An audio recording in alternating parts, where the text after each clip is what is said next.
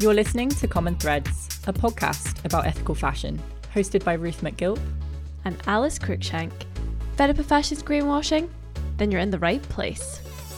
We go beyond buzzwords and PR peddling interviews and instead dive deep into what really matters.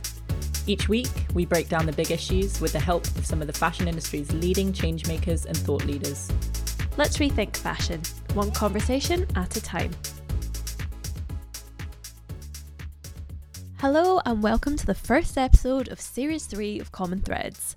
We've had a bit of a glow up for this new season with new music by our talented friend Feena McKinnell, new microphones, and new cover art too. Yes, welcome back, everybody. This is our first episode since being selected for the Spotify Next Wave program. So, a big hello if you're new here, and thanks for sticking with us if you're an old timer. We have some seriously juicy topics to explore this series with some really great guests. So if you haven't already, we recommend you hit follow or subscribe wherever you're listening to this so you don't miss an episode. Now, speaking of juicy topics, we thought we'd begin series 3 with a little controversy. Now, after spending the past 28 episodes sharing our love of all things ethical fashion, we thought we'd shake things up and explore some of our gripes with the world of sustainable style. Now, don't get us twisted, any fashion movement that values workers and treats them with the respect they deserve while working to minimise the ecological damage that clothing creates definitely gets a thumbs up from us. But when you put that aside and look at the attitudes, voices, and the general reality of embracing the ethical fashion system in your day to day life, things aren't as perfect as they may seem.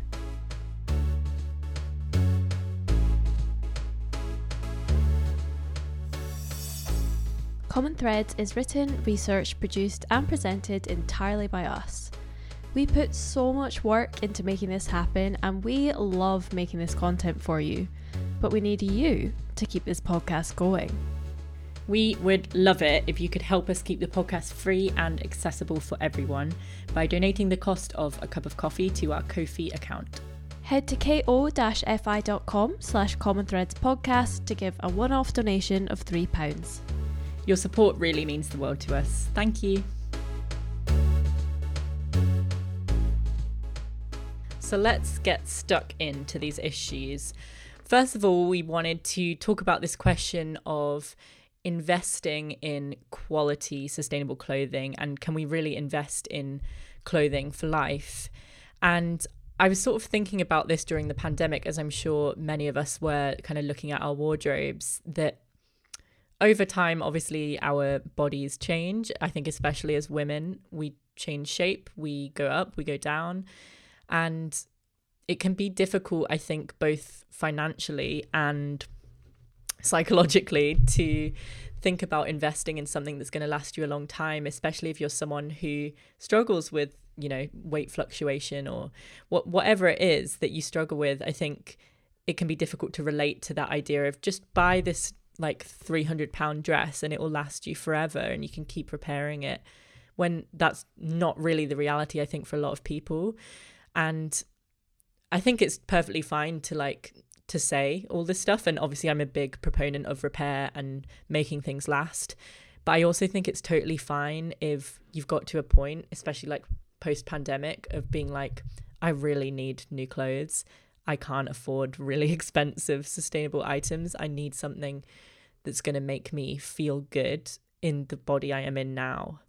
Because fashion, even though it is this big industry, it's science, it's art, it's politics, it's all of the stuff that we love, ultimately, it's something that we wear close to our bodies, close to our skin. It's extremely intimate, it's extremely personal. It makes us feel all kinds of ways and I just think, I mean, this isn't so much a gripe, it's more just a commentary on where we're going as a movement. How do we take into account that really personal impact that fashion has? Oh my god, yes, I can relate to this so, so much. Like, I have been a lot of different shapes and sizes over my life. Um, and I had clothes that I thought were investment pieces that do not fit me anymore. So, can someone tell me how that works? Like, when I hear people talk about, you know, I've had this piece for 25 years, I wore it in my 20s, and now I wear it now, and I love it, and I've repaired it, and I've altered it, I'm like, that's amazing. But how many people can actually do that? Like, I fully accept my body shape when I am 50 is not going to be the same as it is now. And I'm not going to make myself stay the same size so I fit into these clothes. That's not what life is about. I like to think that there will be things I will have for a long time, but a long time for me is probably three years. It's not 30 years. And I think bodies changing aside, we have to accept styles change. I feel like I'm in a flux right now. I'm kind of in my late 20s. If you just said, right, what you buy at 20, even if I was magically the same size, which I'm definitely not, you're going to want to wear that when you're 30. No, I don't. And I think when we say to people, you have to invest in pieces for life, we're risking alienating young people. Like, we need everyone on the ethical fashion train, and young people are probably the most notorious for fast fashion.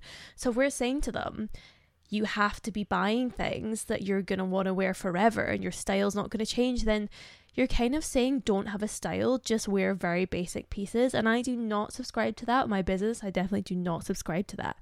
So it is a balance of how can you find clothes that are going to last and aren't throwaway without necessarily being like you must keep this for 30 years and if you can't do that you're a bad person because that is not a narrative I'm going to subscribe to. But I think this is also where like the way that young people we sound like old people when we say the word young people, but the way that young people are shopping now is through you know resale mostly through swapping through renting and through all these kind of new ways of shopping where they're not necessarily saying it's more sustainable to buy something that will last forever. They're kind of embracing the fact that fashion is like ephemeral. Fashion is fleeting. Like that is the definition of fashion. It's it is trends like that is what it is in itself so we're kind of turning the idea that fast fashion is like a single use purchase maybe it is, but maybe, you know, what we wear can be that if we just find new ways to circulate it. So, in a way, like it's okay if your style and your size fluctuates. What praise on that though is is fast fashion marketing, you know, and I think all of us relate to like feeling really rubbish about our body and then, you know, buying something that we regret buying, but maybe there are new ways of framing the narrative that mean that it's not looked down upon to do that, but actually it's a, solu- a temporary solution for a temporary time before it goes on to a new owner. Yeah, absolutely. I think while we can't necessarily control how our bodies change, we can think about our attitude to clothes. And I know that when I shop now, even if I'm not like, I'm going to have this forever, I think about the life cycle. I'll be like, mm, this material isn't great. It's not going to last me that long. Probably not going to buy it. Or this won't have a resale value. I'm not going to buy it. But I think that kind of nicely brings us on to our next point, which is that ethical fashion doesn't serve everyday families. So I think now we're at that that stage in sort of exposure that everyone is familiar with ethical fashion. Like I have like, you know, my mom and my aunt and my gr- even my gran, you know, they want to be making better choices. But just because you want to do better doesn't mean that you can, not because of you, but because of the system. So I think my when I first kind of became aware of ethical fashion, my first thought was how does this serve a single mom or even, you know, a conventional family with kids. How how do you deal with this? Kids grow out of their clothes every few months and they need school uniforms. Are you just going to be like, "Oh, I'm sorry, you can't have those trousers. They're polyester." No. Your kid's going to need those trousers for 6 months and then grow out. You're going to buy those trousers from Asda. I'm not looking down on you for doing that. We need to get realistic about this. And at the moment, ethical fashion is like it's not a trend, but it's it's like a clothing type. So, you know, I'm I'm a grungy style, I'm blah blah blah. I'm the ethical fashion style. And that is that's wrong. That's not how the system needs to be. The system needs to be how do we get everyone on board this train? So while realistically we aren't going to have parents or low income people buying from ethical brands, what can we do for them? And I feel like school kids is something that I'm hyper aware of, especially as I don't have kids. It's a bit weird, but I do think about this a lot. And I actually got asked recently if I would speak at a school, if I think it was quite a low income area, um, and some of the school got in touch and was like, you know, a lot of our parents are struggling with poverty with COVID. Um, a lot of the kids just want like designer trainers and such and such. Would you come and do a talk about ethical fashion? And I just said, you know what? No, I'm I'm not the person for you right now because I can talk to you about you know, garment workers' plights. I can talk to you about sustainability. I can do all of this. I can explain why those designer trainers are not actually worth any more money than something from Primark. But that is not helping low income people. That is not what they need to hear. They need access to repair stations, uniform exchanges, clothing that isn't crap and is gonna like see their kids through a season. There needs to be you know, fashion marketing needs to change so that young kids don't feel like they're a loser if they don't have the perfect shoes. And I can't help with any of that. And that is one of my biggest gripes with ethical fashion. I think that's so interesting as well what you said about like getting school uniform from Asda because so like last night I was watching Love Island and there were like obviously all these fast fashion adverts but one of the adverts was for Asda like for George at Asda and them being more sustainable etc etc and I you know was immediately rolling my eyes thinking you know this is greenwashing blah blah blah. But then I mean the constant fact that I'm co- that I come to heads with every day in my job is that big brands are not going away and the main reason, apart from the slick marketing machine, that they're not going away is because they serve people. It's because they tick the box. It's because they provide cheap, decent quality, washable, non iron school uniform. It provides school uniform you can pick up on your weekly shop rather than having to go at a separate day to a separate high street to a separate shopping mall. They serve people and as much as i am like the biggest like anti greenwashing person like big brands aren't going away. They're not going to be abolished. We have to encourage them to do better. We have to incentivize that because we're never going to convert you know everyday families to these niche brands. We need to the options that they already shop from the options that they already use need to be better. And any other ways that we can provide to make those brands better like you say repair and swapping you know apparel exchange in glasgow. We are huge fans of izzy erickson who runs it is incredible and is really revolutionizing school uniform and kids clothing in that way. But not every town has an apparel exchange. You know what towns do have is maybe a primark or a matalan or an asda.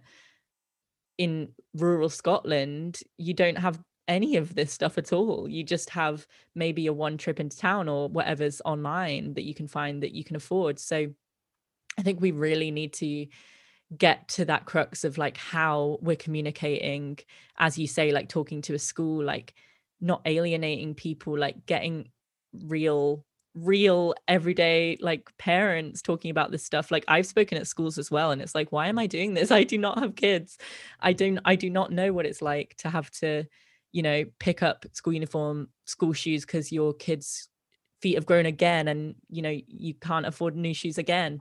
And they all do like especially with like sneaker culture now you know kids do want big brands. I know this from like all my wee cousins. I've got like all these wee cousins and like they want like cool sneakers. They want like the latest nike you know tracksuit or whatever. Like they really want that. And as a parent you know you you want to be able to provide that. But yeah, I think overall, I am starting to change my attitude towards greenwashing because of this issue, because I know that the reason fast fashion and the reason high street and supermarket fashion works is because it serves people.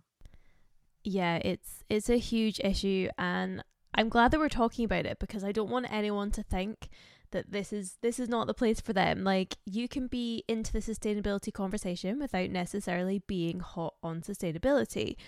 And I want to come back to something you said about Love Island because this is something I have a lot of thoughts about. I mean, by the time this episode goes out, I guess I'll be quite far into this series.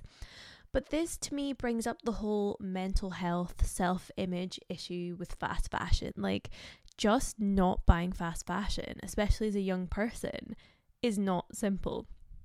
So my notes here say Love Island did me dirty in 2018 and I stand by this. So my one and only series of Love Island that I've ever watched was back in 2018.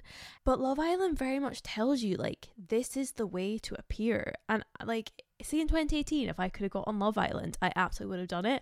And if Boohoo had been like we'll give you this closed deal, I 100% would have gone along for it because as much as we love to think that, oh, ethical fashion is cool now and kids love vintage and all that, like, fast fashion is still recording record profits. And that is largely because of influencers and, you know, celebrities wear something and fast fashion can turn it around within a couple of weeks. So it's easy to be like, oh, just don't buy it. But the pressure is so intense. And I think this is something I personally relate to a lot the whole mental image situation, the sorry, mental health, self image situation of fast fashion.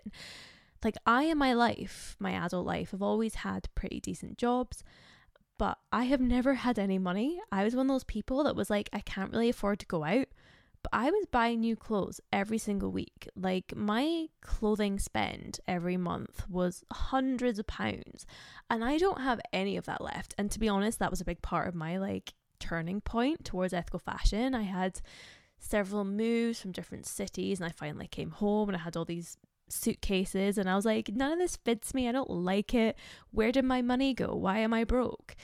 And we cannot ignore that. Like, society has us so predisposed to be like, I have to look a certain way that to shun that takes a lot of self confidence and self assurance. And it's not something that everyone can do not because of them, but because society pushes it on us so much. And yeah, for those people, I have a lot of sympathy for.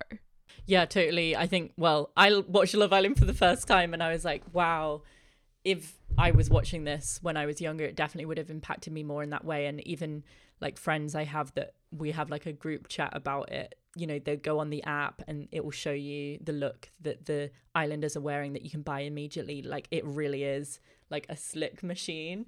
But like you say, I think the appeal of looking great, feeling great, not spending that much, like it's extremely hard to resist. And the reason I wanted to bring all this up is because I see tweets and Instagram posts and things like that sometimes that are like making the very good point that people with money are the ones propping up fast fashion. So people that go on Love Island doing boohoo hauls, that kind of thing, are the ones propping up fast fashion, which is completely true.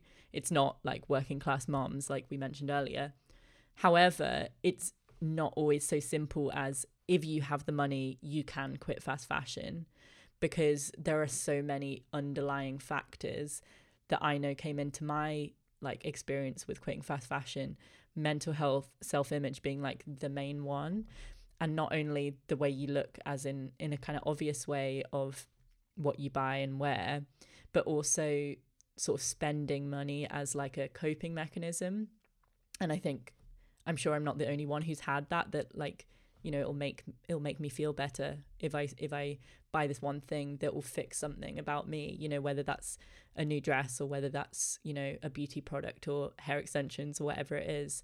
Like there are so so many like messy messy issues under the surface that i just don't think we can make blanket statements like this particularly in this culture where like love island instagram influencers etc are telling us you know we have to look this way. We have to have this bikini and this body and this bikini body. Like it's so complicated it's so complicated and you know adding on to that if you then also have maybe come from a background where you don't have that excess like most of us, I think, when you maybe do make money in your life, you feel like that's really special and you have to spend it. Like some like the issue that I had was like, you know, not having money for a while and then like, oh, like getting like a decent job or a decent paycheck or something and being like, I have to spend this right now because if I don't spend it, I'll like someone will take it away from me or, or, or something will happen. Like it's, I think money is like such a like contentious issue. No matter how much money we have, I think we all have like really big issues with it.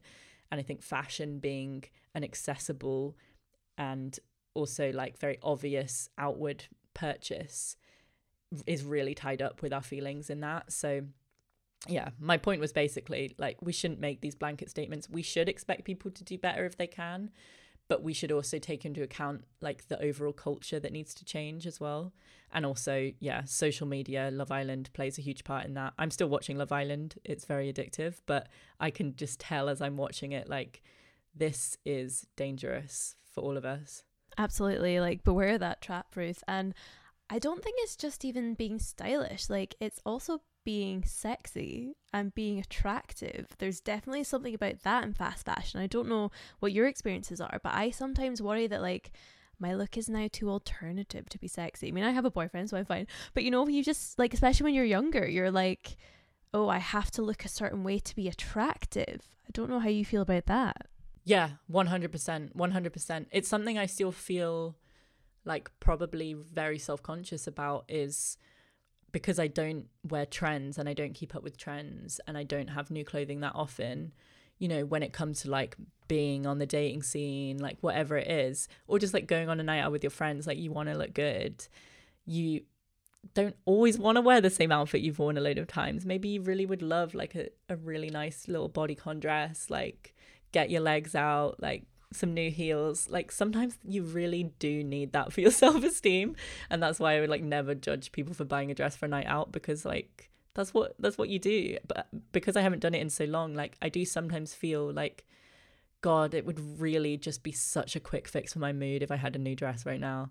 And living with other girls and people with nice wardrobes is definitely a good um, stand-in for that to like borrow their clothes. But i do i do like deeply understand how complicated it really is. And I think fashion is just so personal. We all have hang ups related to our families, the way we were brought up, you know, our friends in school, you know, maybe people were bullied for what they wore, maybe, you know, you had a massive weight change like I did. Like, it, there's so many different things that come into it that when people say, like, oh, people that can afford to buy better and don't are just like stupid or, or privileged or naive. I, I just don't believe that to be true. I think you can be environmentally and socially conscious and still struggle to quit. That's a good segue into our next point, which is that just buy better is not that simple. Like it's it's a great concept and I do believe we should all buy as good as we can afford. But what does that mean? Because more expensive isn't always more ethical. I mean, I could do a whole other conversation about my feelings about designer fashion, especially from one particular designer group that's very trendy right now. Um, because people think, oh, I've spent £600 on a pair of shoes. They're good quality, they're going to last me ages, and they're ethically made. No part of that sentence is true, but as consumers, you're not to know that it's yeah, the fashion system is broken. If you're spending six hundred pounds on a pair of shoes and they are not gonna last you, and yeah, it's so difficult. And then we hear conflicting things all the time about buy bamboo, don't buy bamboo, buy recycled polyester, don't buy recycled polyester. It is so hard. There's so much information, misinformation, views are changing all the time. And I also think caring for clothes properly is hard. Like, yes, polyester is great because it's easy to wash. Polycotton is great because it's easy to wash. Acrylic is the same. But once you start buying these more ethical fibers, you need to start learning about how do I wash these? How do I store them? How do I care for them? And that is a lot of work. We are not taught that in our education system, which again is a flaw. We're not taught how do you repair a jumper that has a hole in it. So buying better is not always, you know, it's so hard. Yeah, I actually like got my first cashmere jumper of my life recently and it's already been completely eaten by moths. it's like covered in holes because I I didn't store it properly and I also didn't wash it properly, so like the color kind of ran and I could have done it. I was lazy, but at the same time, I work full time. I have various other things going on in my life. Like I can't be asked to hand wash things and store things in tissue paper and all that. And I was like, you know what? Like, this wasn't worth it for me. It would have been so much easier to have an acrylic jumper from a charity shop, like I usually buy. but I think, yeah, information overload as well. Like, what is the right thing? Every single day I log on into Twitter, somebody's telling me something that completely dispels a previous view I had, which is great. Like, we're all on a constant like learning process unlearning i think it's yeah, part of life and part of being open minded. But it's incredibly confusing when it comes to the personal. So, like, the what do I actually buy when I log on to the internet? Like, every brand now says it's sustainable. I know very few that aren't. Every brand is at least introducing organic or recycled fibers in some way, or they're at least saying they are. Like, how is the average consumer going to dispel that when me, who spends every single day looking at this stuff, I get confused by it. The like greenwashing is not just a problem, you know, for supply chain workers, for the environment, it's a problem for consumers too. It rips us off too. Like we're investing in, you know, what we think is quality, sustainable fashion, and then it unravels or, you know, it gets eaten by moths or whatever. Like we are also being ripped off by the system. It's not so simple just buy better. What what are the trusted information sources? You know, I might know that as someone working in the space, but how does your average person know that? How do you know which you know brands to trust how do you know which journalists to trust how do you know which media platforms to trust how do you know which podcasts to trust it's just like it's an absolute minefield Oh, greenwashing gets me so mad. Like, especially with my styling business, people normally come to me because they're kind of already on their sustainability journey. And I'll have people come to me and be like, oh, yeah, I'm really passionate about sustainability. I buy most of my clothes from and other stories. And I'm like, oh, I'm so sorry. and it's not that they're not trying. They're trying amazingly. Well done for them. But it's because the H&M greenwashing machine is so strong that these people genuinely think you know, these brands that are still part of this big mass consumption, people don't get paid living wages situation are a good option. But I think part of the reason greenwashing is so prevalent is because ethical fashion still has not got all bases covered. What do you think, Ruth? Yeah, absolutely. I think we can all attest to like more and more brands coming out recently and more and more choice on the surface. However, there are still like huge areas that are being missed, huge swathes of the population that are being missed. And again, fast fashion still comes out on top because they serve these areas and, and spaces where you know the brands that we knew that we know for a fact are genuinely doing better and not necessarily serving so we've talked about you know size before on the podcast but also style. Like you've talked about this alice like for someone who is really experimental and maybe doesn't want to spend all day every day like bidding on things on ebay like sometimes you just do want to know a brand that will fit your style completely and it can still be difficult right? Oh my goodness yes. So see if i had all the money in the world i could dress 100% ethically and follow my style and look amazing because some of the bigger labels and bigger designers are doing these more experimental things, but still ethically. But if you're an average income person and you cannot justify spending 300 quid on a dress, then yes, ethical fashion is hard. Like, I do think we've moved a long way from the bland beige hemp situation, which I'm really grateful about. And I don't think I would be into ethical fashion at all if that weren't the case but we're still not quite there yet. And I do understand that ethical fashion can't be trend based because then it's got no longevity and therefore not ethical. But there's a difference between you can have some beige overalls or you can have a vibrant, fun, delicious outfit that is still affordable for the average person, and we are not there yet.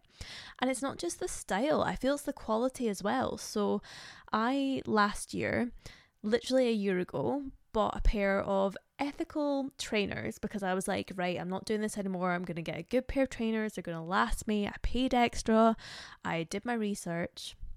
These shoes have not lasted me a year. I wore them the other day in Glasgow and oh my god, were my feet soaking.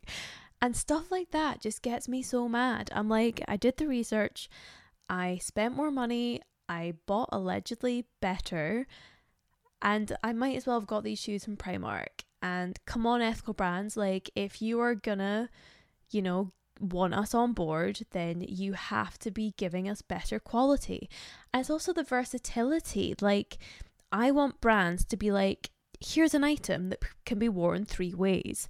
Here is the seam allowance we have built in so that when you grow bigger as you will, you can take this item with you. But I think there's still a lot of ethical brands, and it's not entirely their fault, it is the system that are still operating with conventional fashion model, which maybe works for them as a business, but it's not getting to the crux of what we need if fashion is to be ethical and sustainable. So, yeah, ethical fashion, as much as I love it, is not there yet the main one for me, and I'm sure I've spoken about this on the podcast before, is like when you're tall, there's fuck all to wear. Like absolutely fuck all. And or also, small. Small people problems too. Or small. Yeah, sorry. Or small. Or small. the the extremes of the heights. We we both have like alliances in our struggles because like it's just I think it also relates back to the like self-image and body image stuff because like I mean growing up I was like so I hated being tall so much like it really was like a huge part of like me and like me growing into myself and like really like learning to like myself because I just hated being tall so much because I mean I was like nearly 6 foot when I was like 11 years old. And like now even now when there is a lot of choice out there even in the second hand space like I can't find jeans that fit unless I either spend 150 quid or search for many hours on Depop and eBay and I just want to be able to buy jeans like everyone else. I've ordered so many like jumpsuits, blazers, that kind of thing that it does need to be the right length. Tried it on and just got like kind of upset about it. Like it sounds really pathetic, but like it does upset me because I try so hard to do the right thing for my like values and morals and I really put a lot of time into shopping. Like I do a lot of research, as I'm sure Alice is exactly the same. It feels like you you are the problem in that situation. Your body is not right, which is the opposite of what ethical fashion should be. Yeah, that's exactly it. That's exactly it. It makes you feel like why why why aren't I catered to? And I know that I'm coming at this from a really privileged perspective because like I am like a conventional straight size in in dress size but yeah like even in in clothes shoes things like that like it can really make you feel like you're not being catered for so i think we don't need more brands. We don't need more ethical fashion brands. But what we do need is for brands to think bigger and think, you know, a bit wider in their scope. Hell yes. I think that's probably about all we have to say on this. I don't think we've actually said anything that controversial. I hope listeners will kind of be like, yes, this is this is how I feel about ethical fashion. And that's the thing. We want you to all know we are not this sort of higher being that just effortlessly finds ethical clothes. It is a struggle, but if your intentions are in the right place, that is all we ask of you. Exactly. I do feel like I could rant about this stuff for hours, but probably become more and more legible as I drink more of my glass of wine here. but I do want to talk about in the future, maybe we'll do an episode on this, like working in ethical fashion and the kind of issues and, and privilege inherent in that. There's there's so much more to talk about and I'm sure we'll do another one of these like ranting and rambling episodes for you. I guess that's it for today. We're really grateful to you all for listening. As always, we'll be back next week for our very first guests of series three, which we're very excited to introduce to you. Yes, episode two is very much an exciting one, so absolutely tune in for that. But in the meantime, you'll find us on Instagram at Common Threads Podcast. Feel free to donate to us on Ko-fi, we really appreciate it. And if you'd enjoyed this episode, we would love it if you could leave us a review on iTunes. See you next week.